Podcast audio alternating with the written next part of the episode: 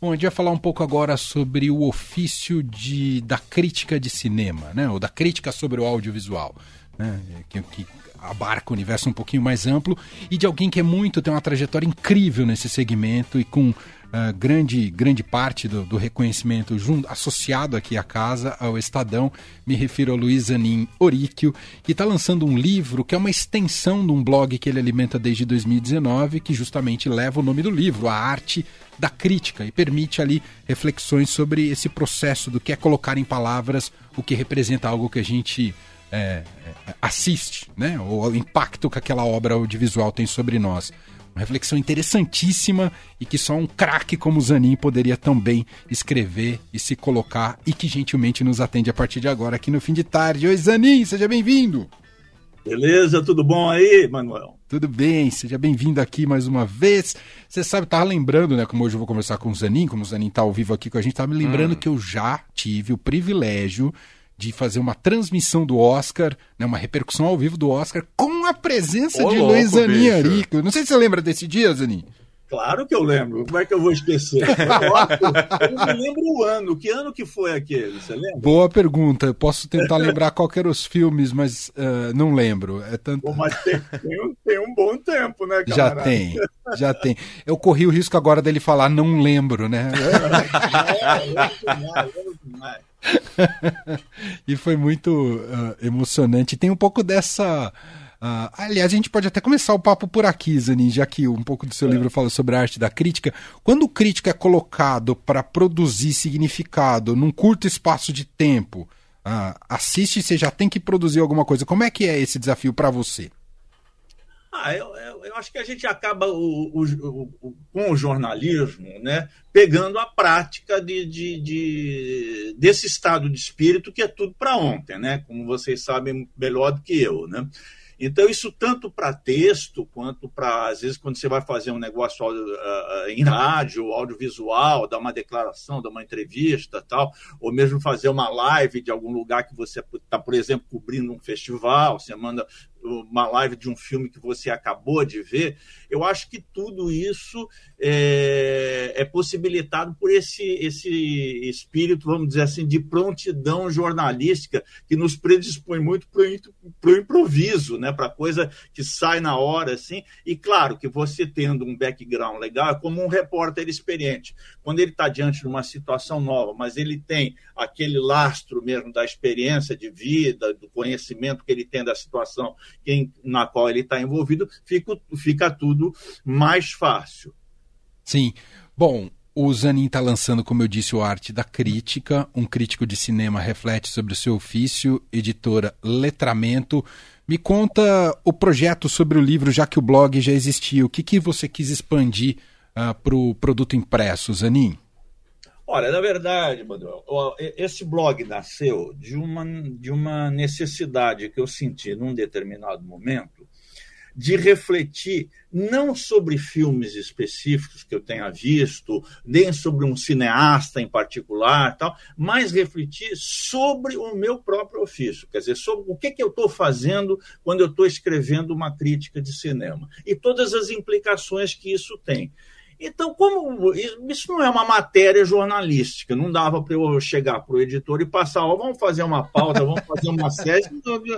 Eu não ia passar o ridículo de propor um negócio que é absolutamente antijornalístico, porque não é novidade, não tem nada de novo, não tem um filme novo para você falar, não tem um grande acontecimento, é uma reflexão, é um trabalho de reflexão. Então, eu vou abrir um blog. Eu já tinha blog aí no Estadão, continuo tendo, desde 2006, que são blogs que eu coloco filmes, coloco coisas que eu não posso colocar no impresso, que às vezes não tem espaço, coloco posts, às vezes, de outra natureza que não de cinema. Se me dá na veneta, por exemplo, escrever sobre música, que eu gosto muito, eu escrevo sobre música. Se eu tiver afim de escrever sobre um livro que eu acabei de ler, gostei muito, eu escrevo. Então, o blog tem essa finalidade.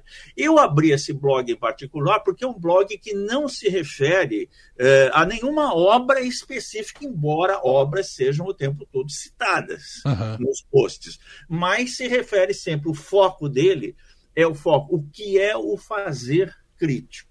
E assim eu fui escrevendo. E alguns amigos, depois de algum tempo, começaram a ler esse blog, né? E uma amiga, particularmente de Porto Alegre, falou: por que você não faz um livro disso aí? Eu falei: não sei, deixa para lá, está pensado como blog e tal. Um outro amigo meu de Minas, que trabalha também junto a uma editora, falou: vamos fazer um livro? Eu falei: bom, tudo bem, né? Se a editora topar, a gente faz um livro, né? Mas eu pedi mais tempo, Emanuel. Eu achava que quando eles me fizeram esse convite, estava tudo muito cru ainda. Então eu queria escrever mais. Eu pedi um ano assim de piedade para eles. Me deem um ano, por favor. Assim. Porque, evidentemente, esse blog eu escrevia quando eu tinha tempo. Né?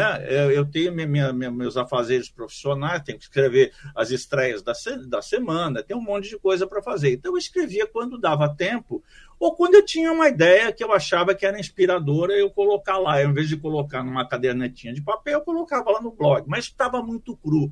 Então, durante esse ano, aproximadamente, eu fui mais ou menos apurando o blog. Eu peguei textos que estavam no blog, estavam muito crus ainda, e desenvolvi.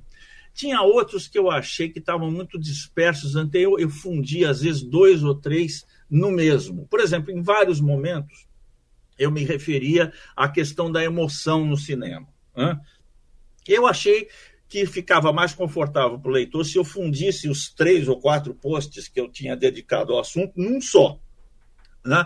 E fui fazendo assim, e fui tentando ainda desenvolver o meu pensamento na medida em que, de maneira que eu pudesse abarcar não todas as questões, porque isso é impossível, é um trabalho infinito, mas pelo menos as questões que eu sentia como principais a respeito do fazer da crítica. Então fui modulando o blog em livro, né? E aí, como acontece sempre com a editora, me deram um prazo, você tem que entregar até tal dia.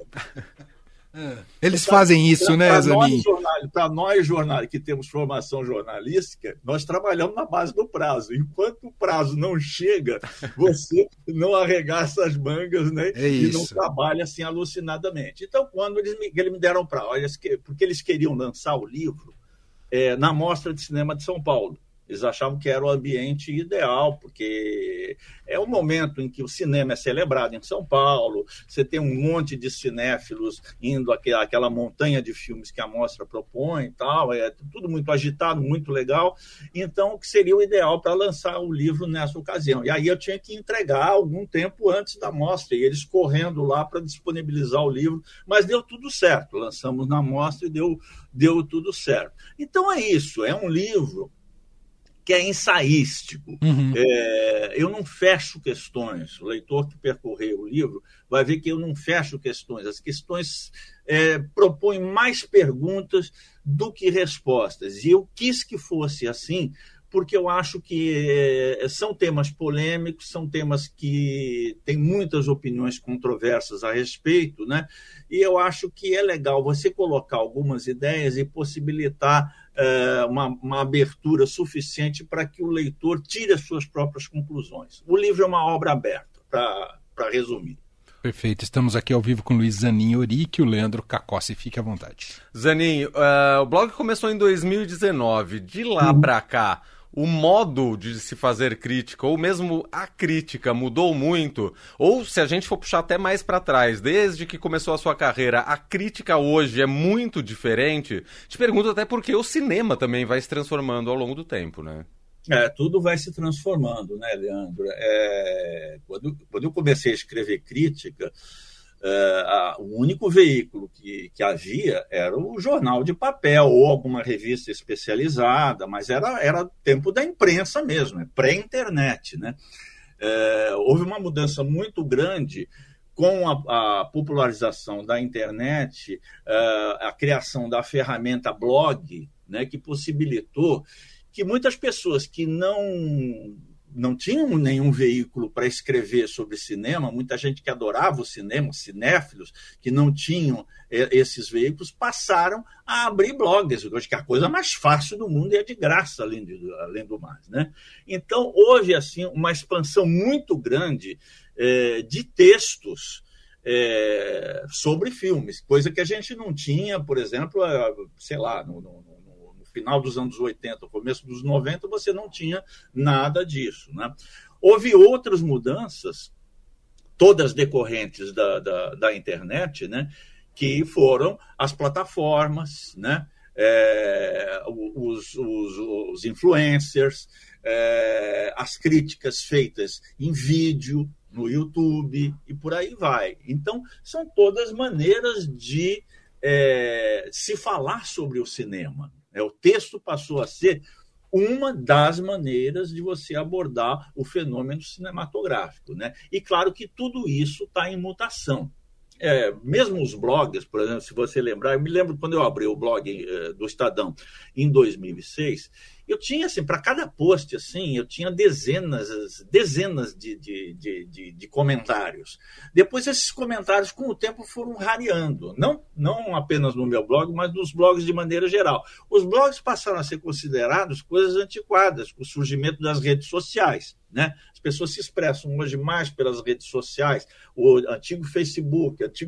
Eu digo que é uma rede que diz que a faixa etária é bem alta do Facebook, né? Eu uso muito o Facebook, mas o pessoal usa muito hoje o TikTok, né? Então tem os vídeos curtos sobre filmes. Então proliferou na internet essas opiniões sobre cinema, né? Tem algumas muito boas, eu não sei, ninguém dá conta de saber, de buscar na internet a totalidade dessas manifestações, é absolutamente impossível. É uma coisa, assim, oceânica, né? Mas eu já vi coisa muito boa dentro da internet, nesses vídeos, nesses textos de blog, etc, etc. E já vi também coisas péssimas, superficiais, assim, e eu acho que entendo que sejam a grande maioria, assim, dentro da internet. Então, mudou muito a apreciação do cinema depois do fenômeno internet e, particularmente, depois da popularização das redes sociais. Aí, sim, a opinião sobre cinema se vulgarizou, nesse sentido que se tornou mais vasto, assim como a opinião sobre qualquer assunto. Você entra em rede social, as pessoas opinam sobre física quântica, política do Oriente Médio. Você já viu a quantidade de estudiosos do Oriente Médio que existem atualmente no Brasil? Você entra numa rede social, você vai ver, vai ficar espantado com a quantidade de especialistas que têm uma solução para a crise no Oriente Médio atual, entende? Que tem convicções políticas muito fundadas e discutem lá, é uma coisa absolutamente impressionante. O cinema não poderia ficar ao largo disso.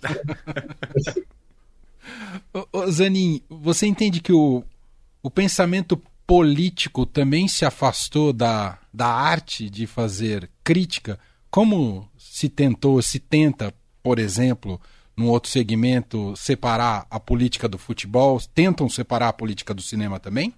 Isso é uma tendência que não é absolutamente nova. Eu vou te citar, por exemplo, uma coisa super atual agora, que ontem faleceu um grande crítico francês, um dos maiores críticos franceses da atualidade, Michel Siman, que nós tivemos o prazer de conhecê-lo aqui em São Paulo.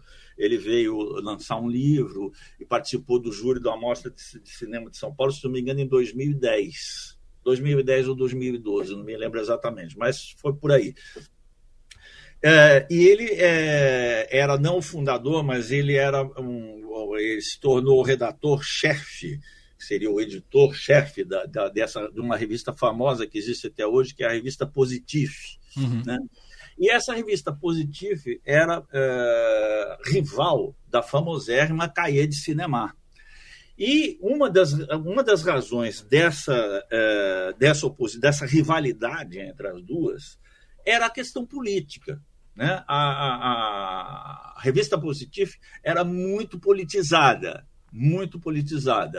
E a revista Cahiers du Cinéma era formada por críticos que não se interessavam muito pela questão política e eram considerados, então, pelo pessoal da Positif como críticos alienados. Por exemplo, no começo dos anos 60, na França, a grande questão política era a questão da independência da Argélia, que era uma colônia francesa que estava tentando fazer a sua separação em relação à França. Era uma questão política assim, candente, que polarizava totalmente a sociedade francesa e era totalmente desconsiderada pelo pessoal do Cahiers du Cinéma, mas estava assim à frente do palco, vamos dizer, na Positif. Então, acho que depende muito, para responder essa sua pergunta mais diretamente, eu acho que depende muito do crítico que analisa o cinema segundo a sua ótica pessoal. Uhum. Eu tendo a ser um crítico, eu confesso para vocês, muito politizado, até pela minha formação acadêmica e de vida, da experiência dos acontecimentos que eu vivi, eu acabei sendo uma pessoa que se interessa muito por política. Então, eu não consigo analisar um filme assim como uma pura manifestação estética, sem qualquer contato com a realidade. Eu sempre busco, principalmente num tipo de filme histórico, tudo mais, o chão histórico, o chão político em que aquele filme surge, aquela obra de arte surge. É uma tendência. Eu tenho colegas que não comungam com esse ponto de vista, né? Preferem analisar mais do ponto de vista formal, como se a obra nascesse desvinculada do seu contexto social. Não é a minha opinião. Então, acho que depende muito do ponto de vista do crítico. Eu acho que entra aí também uma questão geracional. Os críticos da minha geração tendem a prestar um pouco mais atenção às questões históricas e políticas, porque foram formadas numa determinada época, etc. e tal. E hoje eu sinto que a geração mais jovem que chega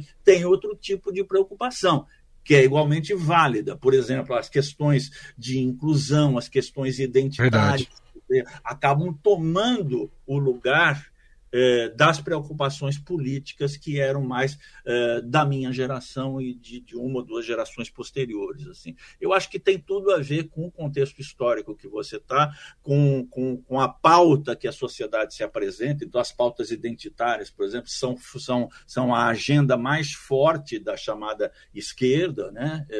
Nesse determinado momento. Eu acho que isso acaba influindo em toda crítica cultural e, por extensão, a crítica cinematográfica. E a política entra também ainda no cinema nacional? Te pergunto principalmente com relação aos blockbusters, que normalmente são as comédias, os filmes mais escrachados, populares, entre aspas, mas ali também cabe um pouco de política? Eu acho que cabe. Acho que um grande exemplo que a gente teve foi o cômico Paulo Gustavo, que nos deixou durante a pandemia, né, com uma morte prematura muito triste, que fazia um tremendo sucesso com aquela série dele, com a mãe, ele interpretando a mãe dele, do Hermínio, né? Com muita graça, né? Mas ao mesmo tempo uma graça muito corrosiva e fazendo filmes assim cuja mensagem era muito progressista, na verdade. Eram comédias assim extremamente populares, faziam bilheterias hoje impensáveis para o cinema brasileiro, de 5, 6 milhões de espectadores, né? E, ao mesmo tempo, tinha uma mensagem que era uma mensagem progressista, de tolerância. Tá? Eu acho que ele conseguia conciliar o melhor dos mundos, entre o sucesso público e essa preocupação com o que estava acontecendo na sociedade e quais eram as reivindicações de uma parte dessa sociedade por maior abertura e maior inclusão no contexto geral da nossa sociedade. Né? Eu acho que é um exemplo. Tal. O cinema brasileiro, de uma forma geral, tem sempre essa tendência, que eu acho muito positiva, na verdade, de comentar a realidade que está vivendo, comentar a realidade assim do momento histórico em que está vivendo. Por exemplo, uma das grandes obras-primas do cinema brasileiro, para mim, é o maior filme brasileiro jamais feito, é o Terra em Transe, de Glauber Rocha, é um filme de 1967, que ele tenta dar conta do fenômeno do golpe militar de 1964, que encerrou um período democrático e instaurou uma ditadura no país, né? Para a perplexidade da parte progressista da sociedade brasileira naquela época, que achava que o Brasil estava avançando rumo a um progresso inexorável, que ia ser um país democrático, moderno, etc, etc e tal, e foi pega de surpresa totalmente com o golpe militar de 31 de março de 1964. Então, o Glauber, ele tenta fazer um diagnóstico profundo nesse filme das condições estruturais do país que permitiram que esse golpe fosse dado com tanta facilidade e não houvesse qualquer reação contra ele. Está tudo isso lá numa obra esteticamente muito inventiva, surpreendeu, deu uma tremenda polêmica na época que foi lançado, né? Muitos não entenderam a proposta do filme. O Nelson Rodrigues, que era considerado um reacionário, um homem de direita, ele ficou surpreso com o filme, falou: eu não estou entendendo esse filme, não sei o que é esse filme. Esse filme é mais difícil de entender que um ideograma chinês virado de cabeça para baixo. Mas, ao mesmo tempo, ele dizia: não, mas o Brasil é isso, o Glauber está mostrando essa coisa monstruosa, porque isso é o Brasil, isso é o Brasil profundo que nós não enxergamos. E era isso mesmo. O Glauber mostrava, vamos dizer assim, o subsolo histórico do país. Então, eu acho, estou dando apenas um exemplo, assim, entre centenas e centenas de filmes brasileiros que se dedicaram a comentar com maior ou menor profundidade, com maior ou menor facilidade, de uma maneira convencional ou de uma maneira original, o momento histórico, o solo histórico daquilo que estavam vivendo. É uma tendência grande do cinema brasileiro e eu acho que é uma tendência boa nesse sentido. Ô Zanin, bom, descobri, eu não sabia da sua formação como psicanalista, como é que isso contribui no seu olhar crítico sobre o cinema? É o seguinte, né?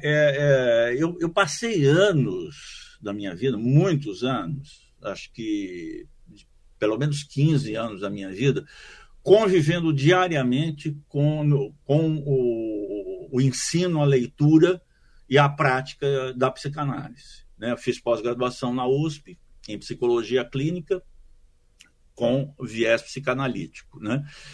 E estava preparando o meu doutorado, estudei um período na França também.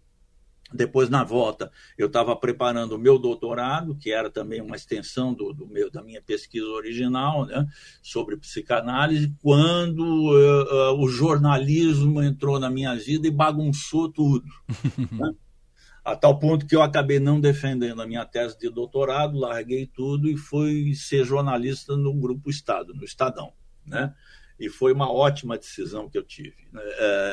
Não me arrependo de maneira nenhuma, mas todo aquele background psicanalítico, eu noto que acabou fica como um substrato, independentemente de você querer ou não, faz parte do meu DNA. Eu sinto assim de ver as coisas de uma determinada maneira, embora eu tente sempre não fazer uma crítica psicanalítica dos filmes. Porque existe essa vertente. Se você pegar livros de análise de filmes, principalmente livros franceses, eles vão dedicar um capítulo tem sobre o tipo de análise semiótica dos símbolos, tal, análise histórica, e existe um capítulo sempre dedicado à análise psicanalítica, quer dizer, você aplicar os conceitos da psicanálise para decodificar uma determinada obra. Eu tento não fazer isso, porque eu me considero uma pessoa mais eclética,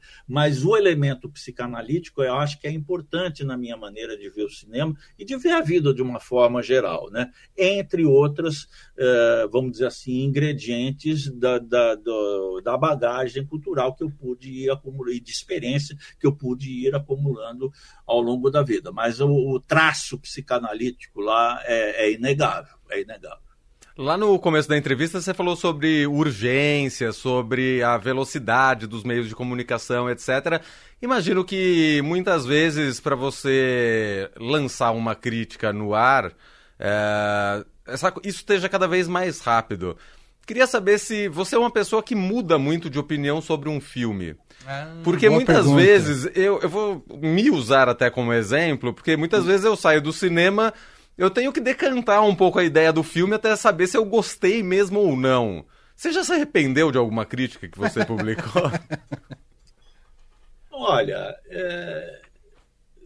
talvez eu não tenha valorizado suficientemente algum filme que eu vi muito correndo. Isso acontece cada vez mais nos tempos mais contemporâneos. Pelo seguinte, Leandro, eu acho que o volume de filmes que a gente vê atualmente, e aí você tem que incluir também, né, os que você vê no cinema, porque no começo da minha carreira eram os filmes que eu vi no cinema, ou um ou outro na televisão, né? A televisão aberta. Depois apareceu a TV a cabo, depois apareceu, o videocassete, DVD, e agora o streaming, né? Então você fica absolutamente maluco, né? Eu tenho alguns filmes assim que eu gostaria de rever. Eu, por exemplo, uma vez em 2003, eu estava no Festival de Cannes e tinha um filme japonês que entrou no último dia. E eu já estava absolutamente esgotado, mas assim, no nível assim de não conseguir coordenar mais as minhas ideias. Eu não me lembro direito desse filme japonês, eu sei que eu via as imagens, não é que eu tenha dormido na sessão, não, mas eu via as imagens passando e as imagens não faziam sentido para mim, né? Então, às vezes a gente vê filmes assim, na mostra de cinema, eu até diminuí um pouco, mas às vezes o número de filmes que a gente vê são 60, 70 filmes. Então, eu sinto que às vezes filmes que você viu que você teve uma impressão boa dele ou ruim, eles merecem ser revistos. Então, o que eu faço, assim, sempre que possível, nem sempre é possível, mas eu faço sempre que dá, é o seguinte: mesmo filmes que eu tenha visto ou em festivais, ou na Mostra de São Paulo, ou nessas grandes maratonas, eu procuro rever, para rever com olhos mais frescos aí, né? Agora,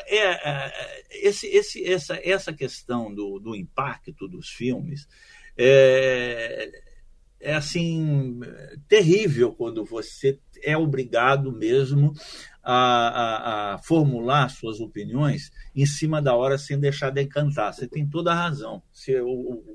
Seria maravilhoso se você pudesse dar um tempo e depois escrever, e de preferência, olha que luxo, hein? Se você pudesse deixar o texto descansar para você ver se o texto é adequado mesmo. Mas isso, assim, é uma utopia. Eu me lembro, se você me permitir uma pequena historinha, no começo dos anos 90, eu assisti um filme numa cabine. Cabine são as sessões de imprensa que as distribuidoras fazem para os jornalistas antes do filme estrear, para que a gente possa escrever no dia da estreia. Eu assisti um filme numa cabine, um filme chamado Não Matarás, de um polonês, Krzysztof Kieslowski. E foi uma cabine esquisita, porque estava só eu. Eu acho que já tinham feito a cabine antes e ele fez especialmente para mim. Estava só eu na sala de cinema e eu fui absolutamente chapado e chocado com isso. Mas chocado, cara, a ponto seguinte, né? Eu tinha que voltar para a redação depois do final da sessão lá, e estava com o carro parado lá no estacionamento, era lá no Bexiga. E eu saí e falei: eu não tenho condição de dirigir. Eu não dá. Entrei num bar da esquina, tomei uma Coca-Cola lá, tal, sei que, deixei a poeira baixar um pouquinho e fui para a redação. Na redação, era um tempo assim legal, nós tínhamos muito espaço. O editor, que era o Zé Onofre, tinha reservado a capa para mim. E eu tive que escrever aquilo na hora. E eu escrevi assim, um texto na hora, um texto emocionado, assim, sabe? Um pouco de distanciamento até. mas muito emocionado. Escrevi e foi publicado aquilo. Alguns dias depois, eu recebo uma carta. Vejam bem, era o tempo da carta, eu não recebi um e-mail. Uma carta de papel, que era de um leitor muito educado, se identificava como advogado, era um jurista, era um juiz, né? E ele começou a carta dizendo o seguinte: não, o senhor escreveu um texto muito bonito sobre esse filme do Kieslowski, eu li com muito gosto, fiquei interessado, saí com a minha esposa, fomos jantar e depois fomos assistir ao filme. O senhor nos proporcionou a pior noite das nossas vidas.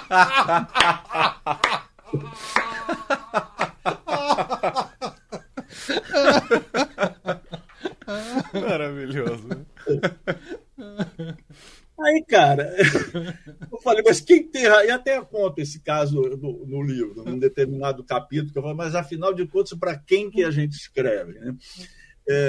E é uma hipótese, a gente não sabe, para a gente que trabalha em veículo de massa, assim, exato, de grande alcance público, você não sabe para quem você está escrevendo, né? Você escreve um público geral, tal, que se supõe interessado em cinema, interessado num tipo de cinema mais de empenho artístico, mas você não sabe exatamente quem.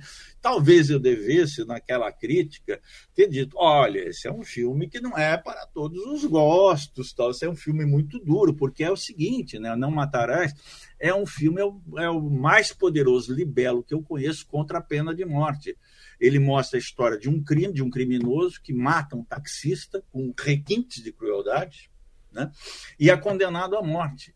E o filme segue o cara até a execução. A ideia do diretor, eu suponho, seja exatamente de fazer esse confronto entre um crime, entre um criminoso e a pena de morte como um crime do Estado organizado, né? Uau! E aí colocar os dois na balança. E é terrivelmente assim, impactante, ao nível das imagens mesmo, ao nível assim, da feitura do filme. E eu imaginei também que, como esse leitor tenha se identificado como um juiz, que ele tenha visto o filme como uma agressão à própria profissão dele também. Sem dúvida.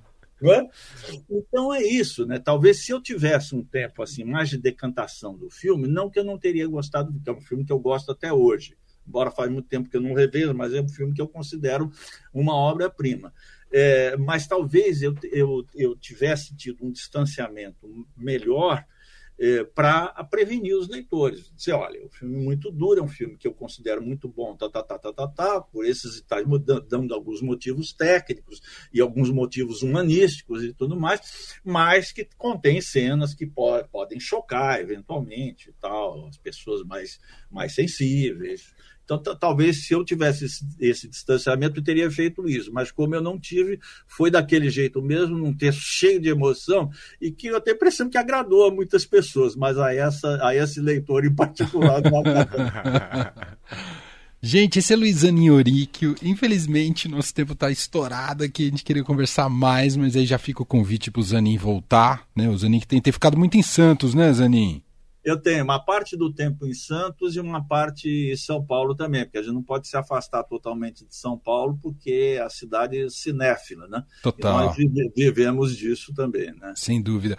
A Arte da Crítica, um crítico de cinema reflete sobre o seu ofício, pela editora Letramento. Fácil de comprar online, né, Zanin, além de livrarias? Como é que está a distribuição? Dá para comprar diretamente pelo site da editora. Da editora. Uhum. Editoraletramento.com.br. Editoraletramento tudo junto.com.br. Entra no site e tem lá o link lá para entrar e eles mandam pelo correio. Perfeito. Ou, colocando no Google a Arte da Crítica, você entra no blog do Zanin, ali também tem os caminhos para você ficou a fim de adquirir o livro, tem também ali os caminhos para você chegar até isso.